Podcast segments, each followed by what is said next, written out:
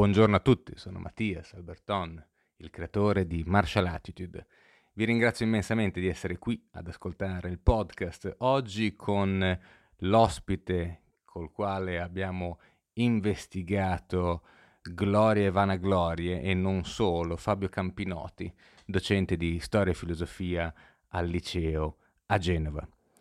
Nel corso delle puntate speciali che stiamo sviluppando cerchiamo di capire come una disciplina eh, possa aiutarci nella vita di tutti i giorni, anche e soprattutto quando si entra nel merito di eh, temi che sono vecchi come il mondo, giusto appunto, sintetizzati, distillati, ehm, concentrati in quello che sono oggi i peccati capitali. Erano sette, scopriamo essere stati prima ancora nove, li stiamo snocciolando, se così si può dire, uno dopo l'altro. Vi ringrazio ancora tutti di essere qui ad ascoltare quello che in questa puntata vorremmo vedere e capire a seconda di quello che voi pensate essere la lussuria. Per quello che mi riguarda, la lussuria evidentemente è legata alla lussuria, ovvero sia al sesso, al piacere sfrenato, al, alla, eh, al richiamo eh, ancestrale della carne, al perdersi nei meandri di quello che è il piacere. Però è anche vero che la lussuria è estremamente faticosa, oltre che costosissima, e quindi si fa presto a dire lussuria, si fa secondo me assai più dura farla. Per cui uno può anche essere lussurioso probabilmente uno o due volte ogni tanto, ma è veramente difficile vivere in maniera lussuriosa, ammettendo e non concedendo che eh, appunto Venere, tabacco, eh, insomma, i, i, i, non i peccati, ma i vizi, nel senso delle tentazioni becere del nostro mondo, i piaceri, possano avere un eccesso, allora possono anch'essi diventare lussuria. Ma sempre c'è questa accezione, diciamo, di stampo eh, erotico o sessuale, il che in qualche misura può anche essere, secondo il linguaggio più moderno, usato in maniera positiva, non solo non è negativo o è neutro, ma è anche positivo, ovvero sia si parla di una natura lussureggiante, che per carità non è lussuriosa, eh, però diciamo che la radice della parola ricorda molto bene quella del lusso. Ed ecco perché io trovo che sia estremamente attuale parlare di lussuria, perché di base poi si parla di lusso. E se è vero che appunto lussuria o lussureggiante possono avere non solo accezioni negative ma anche positive, sicuramente il lusso, ovvero sia l'eccesso del benessere, se vogliamo, quindi quello che è fuori scala, quello che è superiore per definizione, con un'accezione ai nostri occhi moderni sicuramente positiva. E non perché il lusso debba essere per forza ehm, accessorio e debba essere per forza esclusivo, ma perché se è vero lusso, allora vuol dire che c'è un'attenzione, una cura maniacale del dettaglio, tanto da renderlo superiore più che normale. È proprio vero che i lussi che noi adesso eh, riteniamo essere normali, quali televisione, acqua calda, il dentista, insomma, erano lussi di una volta, oggi sono cose normali. Quindi il concetto del lusso cambia in continuazione e quindi anche quello che è pensare di essere lussuosi è cambiato nel tempo.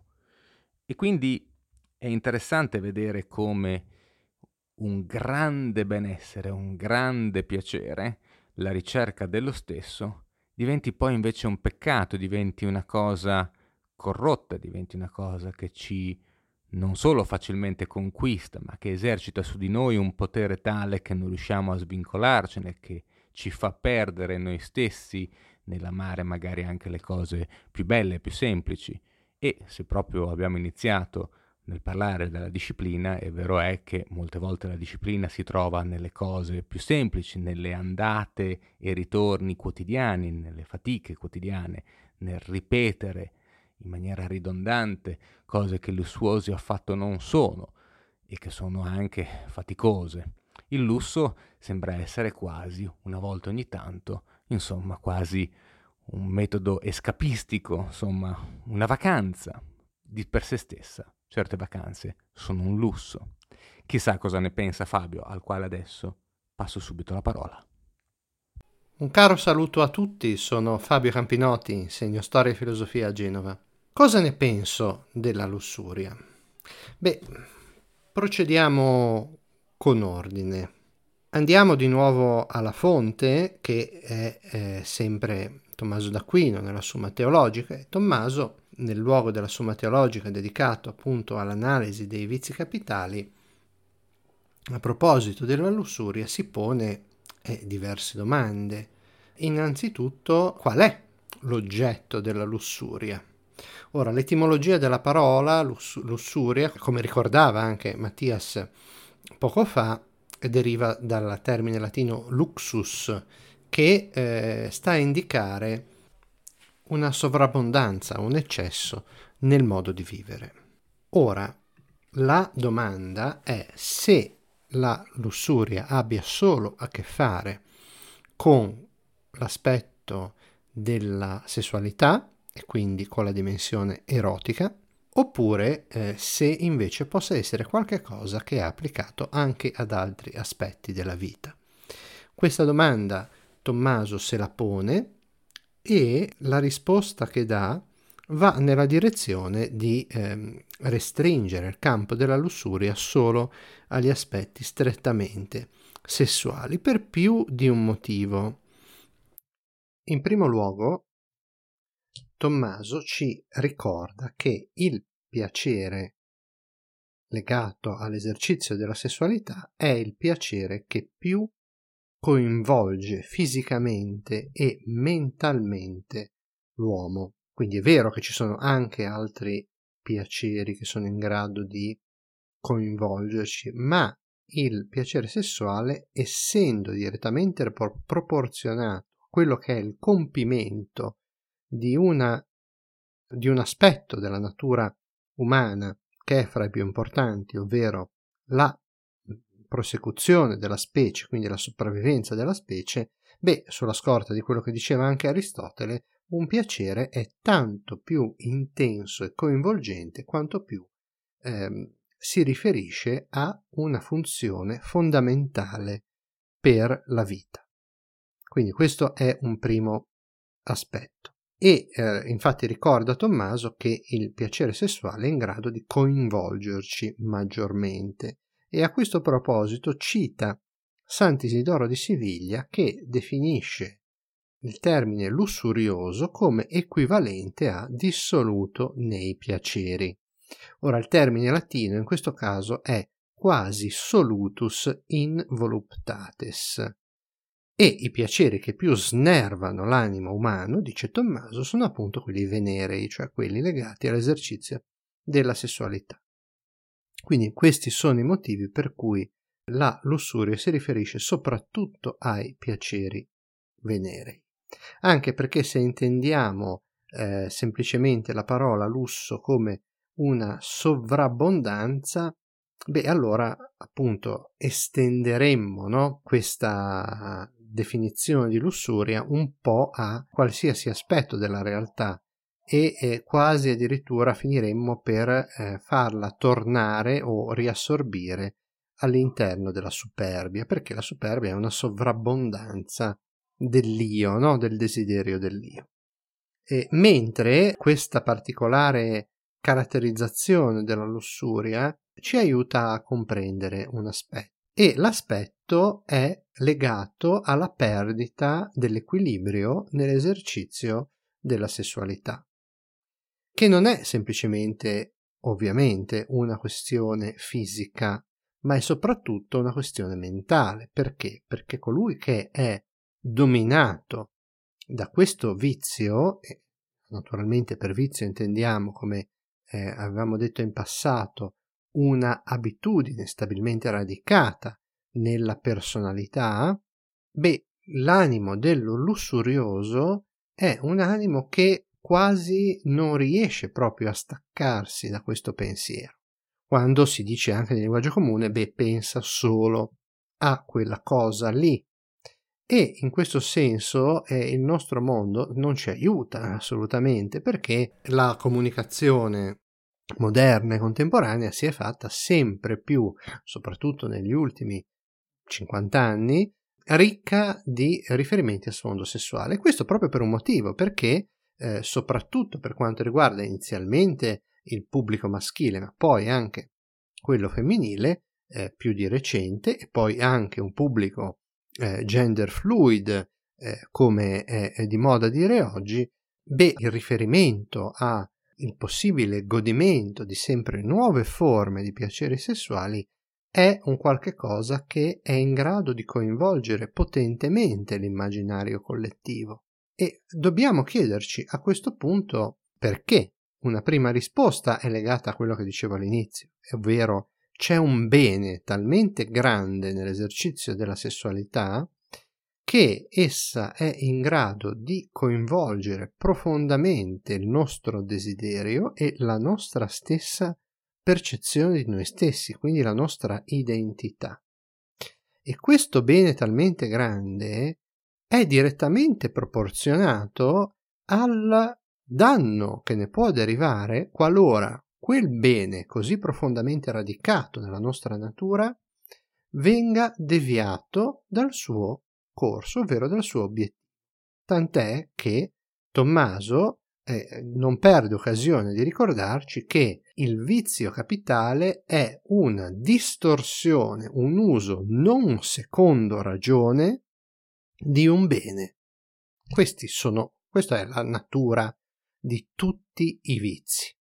Si prende un bene o facendo un riferimento a qualcosa di molto contemporaneo, le battaglie per i diritti, si prende una ingiustizia e si fa leva su quell'elemento per costruire sopra quell'aspetto della realtà un proprio progetto privato di potere, di godimento, di piacere, di sfruttamento della realtà in vari modi, ok? Ecco, tutto questo aspetto qua è legato eh, all'attrattiva che un possibile godimento di un piacere ha nei nostri confronti. E il godimento del piacere più intenso, come dicevamo prima, è proprio quello legato alla sessualità. Infatti, non a caso Tommaso parla spesso della sessualità proprio perché è un elemento fondamentale che non deve essere assolutamente castrato, ma deve essere educato. Deve essere fatto crescere, esattamente come si prende un germoglio di un albero e lo si cura perché cresca bene seguendo la propria natura. E se io seguo la mia propria natura fino in fondo, sono tanto più libero e tanto più felice quanto più sono riuscito a seguire il corso di quello che è il mio percorso, la mia strada. Quindi parlare contro la lussuria non significa avere una visione bigotta del piacere né tantomeno della sessualità, ma significa avere il coraggio di guardarsi dentro, di guardare in faccia un aspetto della propria, della propria natura, anche con una certa tenerezza e una, sicuramente una misericordia di fondo, perché proprio per il fatto che il piacere sessuale è qualcosa di profondamente connaturato alla nostra natura, beh, va da sé che cadere in un uso anche solo parzialmente distorto di questa natura è molto molto facile. Per cui laddove la lussuria i cosiddetti peccati della carne non si associno a peccati molto più gravi, come può essere appunto la superbia o la vanagloria, beh, laddove non si, perché sono, questi sono speccati dello spirito, hm, eh, laddove non si associ a questo e poi eh, il problema è che eh, se le cose vanno avanti per molto tempo questa associazione diventa molto più frequente di quanto non si pensi, ma laddove questo non accada, beh, sono peccati che eh, sono tendenzialmente meno gravi e non è detto che siano sempre peccati mortali, perché? Perché ci sia un peccato mortale ci deve essere la piena partecipazione di tutta la libertà dell'uomo, ragione compresa.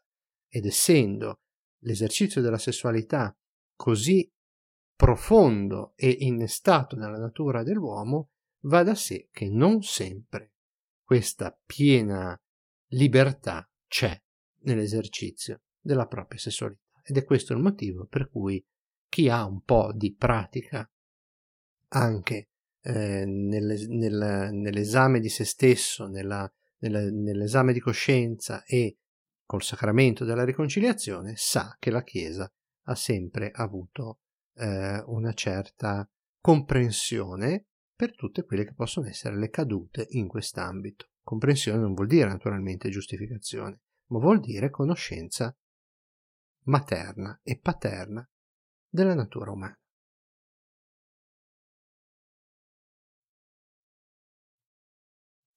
Ad ascoltare Fabio immediatamente mi vengono in mente un paio di cose, ovvero sia che chiaramente, eh, meno male, che la Chiesa conosce di che pasta siamo fatti, perché di che pasta siamo fatti lo sono fatti pure loro. Diciamo, se proprio volessimo dare una fisicità alle persone che continuano a portare avanti tutto quello che è l'impianto non solo di credenza, ma anche di costrutto, anche di comunicazione, anche di credo, di fede, di valori che la Chiesa rappresenta e che è stata costruita nel tempo, ricordiamoci questo. Ecco perché proprio questa dissertazione su cosa sono i peccati capitali e come si riscontrano nei giorni d'oggi è importante perché il tempo è passato. Quindi vedere che alcune cose diciamo, non cambiano, questo in qualche misura è consolatorio. Beh, è anche da dire però che se eh, Tommaso d'Aquino eh, appunto reputava poter iscrivere la lussuria nell'ambito specie- specificatamente eh, erotico e sessuale, ehm, io credo che sia opportuno appunto rimpolpare eh, il concetto che il lusso fuori norma, fuori ragione, esso stesso rappresenta un peccato di lussuria. E lo dico da questo punto di vista, ovvero sia, come giustamente dicevi tu Fabio, eh, la spinta sessuale è una spinta biologica, ancestrale, primigenia, assolutamente connaturata nell'ambito dell'essere umano, indipendentemente dal suo genere, se di genere vogliamo parlare. E spinge più forte di qualunque altra cosa. Il fatto di essere titillato, se mi passate il termine, da richiami della società, richiami di nuove scienze, di nuove applicazioni ad altissima penetrazione, come giusto appunto la fotografia, distribuita poi su tutti i media del caso, che fossero pamphlet di epoca vittoriana piuttosto che non magazine patinati e colorati negli anni Ottanta e poi appunto rotocalchi e poi televisione e poi internet e poi telefonini e poi TikTok. Insomma, non credo che finirà qua perché è, è troppo facile pensare che sia così. Questa cosa è connaturata in quello che è la nostra natura. Ci piace giocarci, è difficile raccapezzarsi su che cosa possa essere giusto, cosa possa essere sbagliato, cosa sia più confacente o meno confacente. Quello che è difficile nella sessualità sono ovviamente le relazioni interpersonali, oltre che l'espressione di se stessi, oltre che la riproduzione di noi stessi come singolo e come specie umana. Ma è proprio qui la cosa eh, sulla quale io volevo porre l'attenzione. Eh, immagino che in qualche misura eh, Fabio tu possa essere d'accordo, ovvero sia che in tutto questo, dicevo, c'è una certa meccanicità che però porta ad avere dei rapporti, dicevo, personali, di forza, di potere. Quindi il potere di chiedere ad una persona di essere sottomessa, di essere obbediente, di essere compiacente, indipendentemente dal genere che sottopone l'uno all'altro, ci sono esempi di giochi di ruolo che liberano gli individui, ci sono invece aberrazioni di questo che creano scandali, che creano situazioni impossibili, che tutto hanno a che vedere con la sessualità, ma hanno a che vedere con l'aberrazione dei rapporti umani e in questo hanno violenza di volontà nel loro essere, immagino, capiti come peccati sessuali. Ma quello che da qui ovviamente non poteva percepire era il fatto che tutto un corollario di altre cose, dalle cure dentistiche al trasporto su gomma, a una casa calda, all'approvvigionamento di cibo, alle cure mediche, alla salvezza di un bambino che soffre, tutto questo sarebbe diventato assai più accessibile per assai più persone e che quindi il gioco di potere e di poteri legati a tutta una serie di attività che erano così limitate all'epoca in un pugno, in un manipolo di persone, sarebbe diventato così collettivamente universale.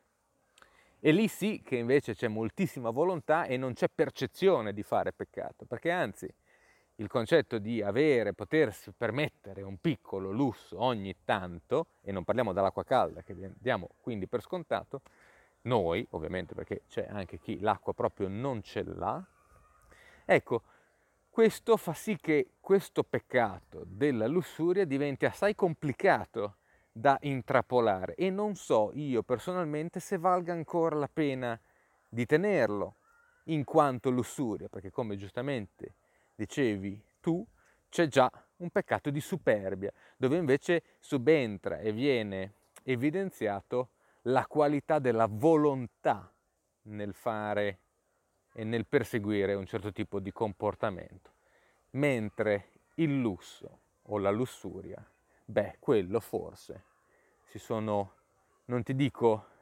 modificati, ma si sono aggiornati.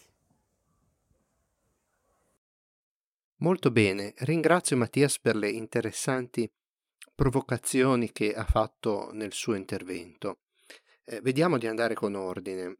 Eh, innanzitutto ho notato che quando Mattias ha parlato eh, della Chiesa ha parlato di loro. Questo è interessante perché già il linguaggio che noi usiamo è uno specchio della, dello sguardo che abbiamo eh, sugli altri, questa divisione fra noi e loro, specie se rivolta agli appartenenti al clero, che sono appunto come ricordava Mattias anche loro, no? esseri umani, eh, però è un po' specchio di una certa eh, diffidenza e di un certo eh, giudizio a priori che noi abbiamo eh, nei confronti eh, dei sacerdoti, sicuramente giustificato eh, nei secoli e nei decenni da tutta una serie di errori e di peccati che gli stessi sacerdoti hanno commesso.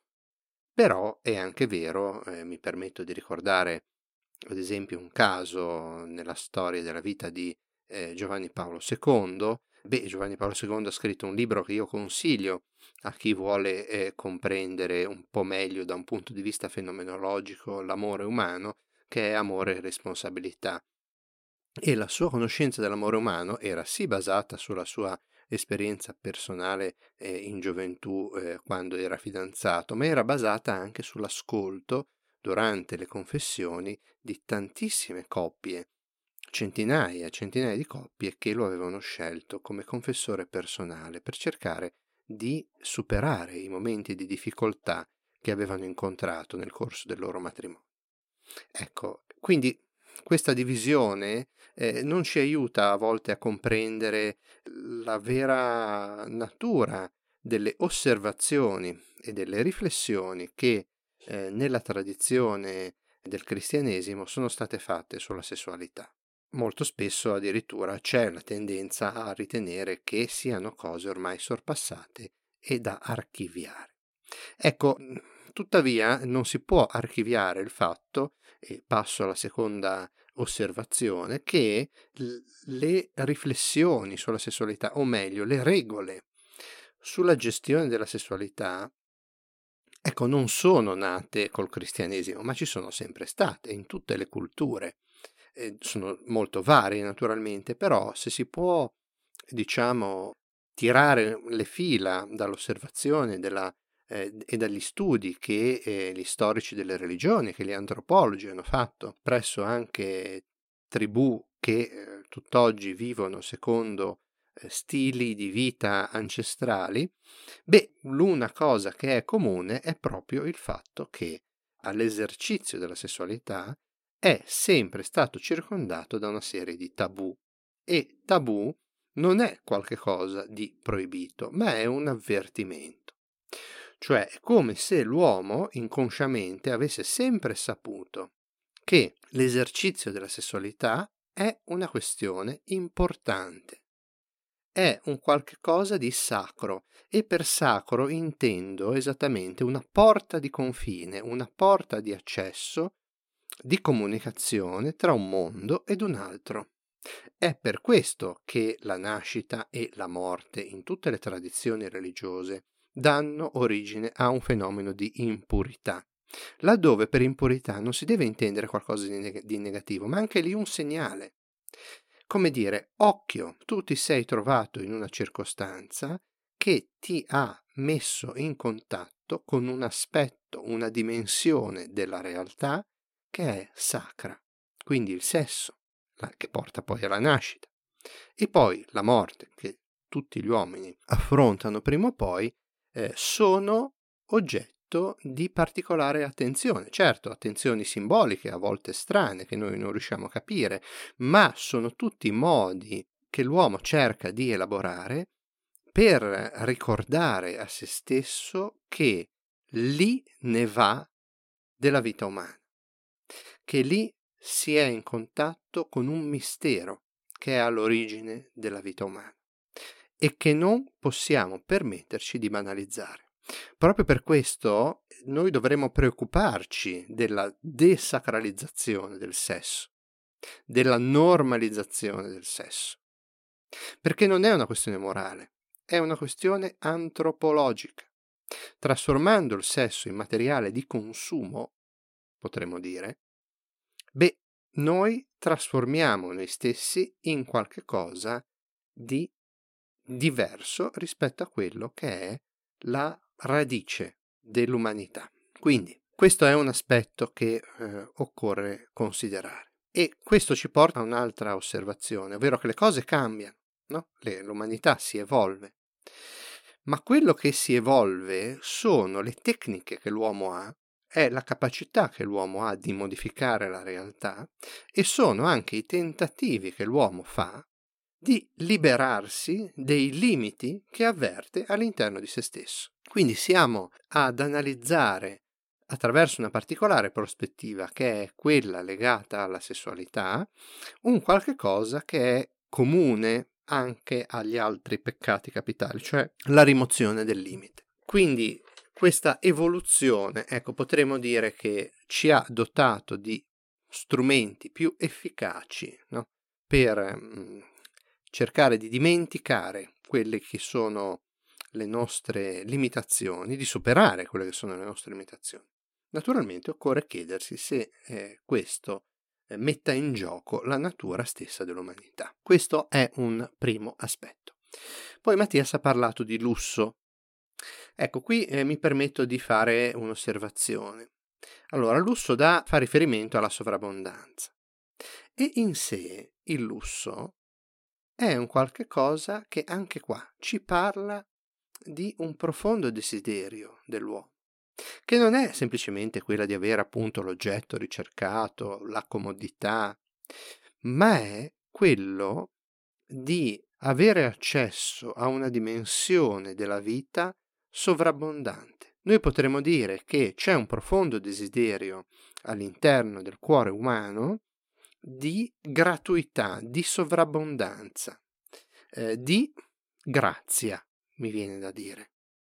Del resto c'è un riferimento nella liturgia, nella liturgia pasquale, che eh, dice proprio là dove ha abbondato il peccato, eh, laddove c'è stato un grande peccato, ha sovrabbondato la grazia.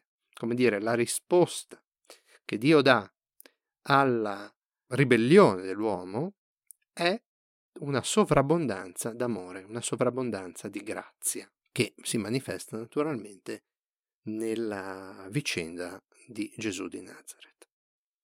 Ora, questo, mhmm, questo è un aspetto appunto che eh, fa sì che io guardi al, al, lusso non con un atteggiamento morale, ma con un interesse, direi, antropologico, no?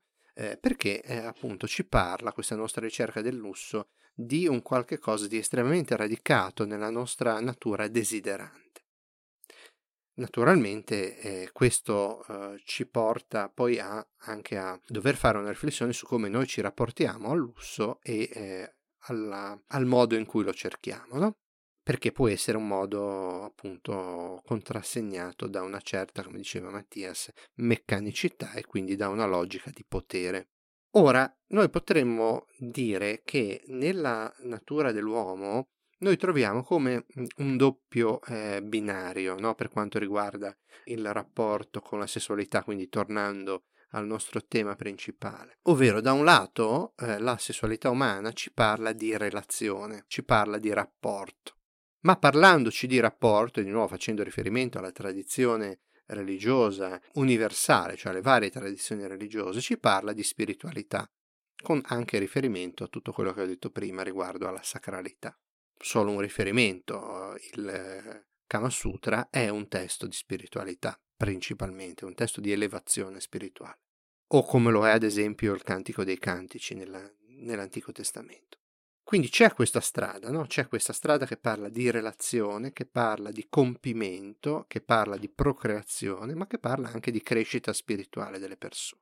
E dall'altro, l'altro potremmo dire, l'altro binario è quello dell'usare questo grimaldello, questa leva della, della sessualità, per creare invece fra gli uomini dei rapporti mercificati e mercificanti. Non faccio riferimento solo all'ambito del mestiere più antico del mondo, quindi della prostituzione, ma faccio riferimento in generale a un modo che noi abbiamo di guardarci. Mi viene in mente Jean-Paul Sartre che diceva eh, l'inferno sono gli altri, faceva riferimento al nostro essere per gli altri e nel nostro essere per gli altri, beh, noi ci troviamo sotto lo sguardo dell'altro che ci reifica, cioè ci trasforma in degli oggetti e quindi eh, il rapporto che noi abbiamo con l'altro è un rapporto quasi di guerra, di lotta. Eh, solo l'amore potrebbe in qualche modo far saltare questa cosa qua. In effetti Sartre eh, nelle sue opere, non, ora non c'è tempo, però fa anche delle riflessioni interessanti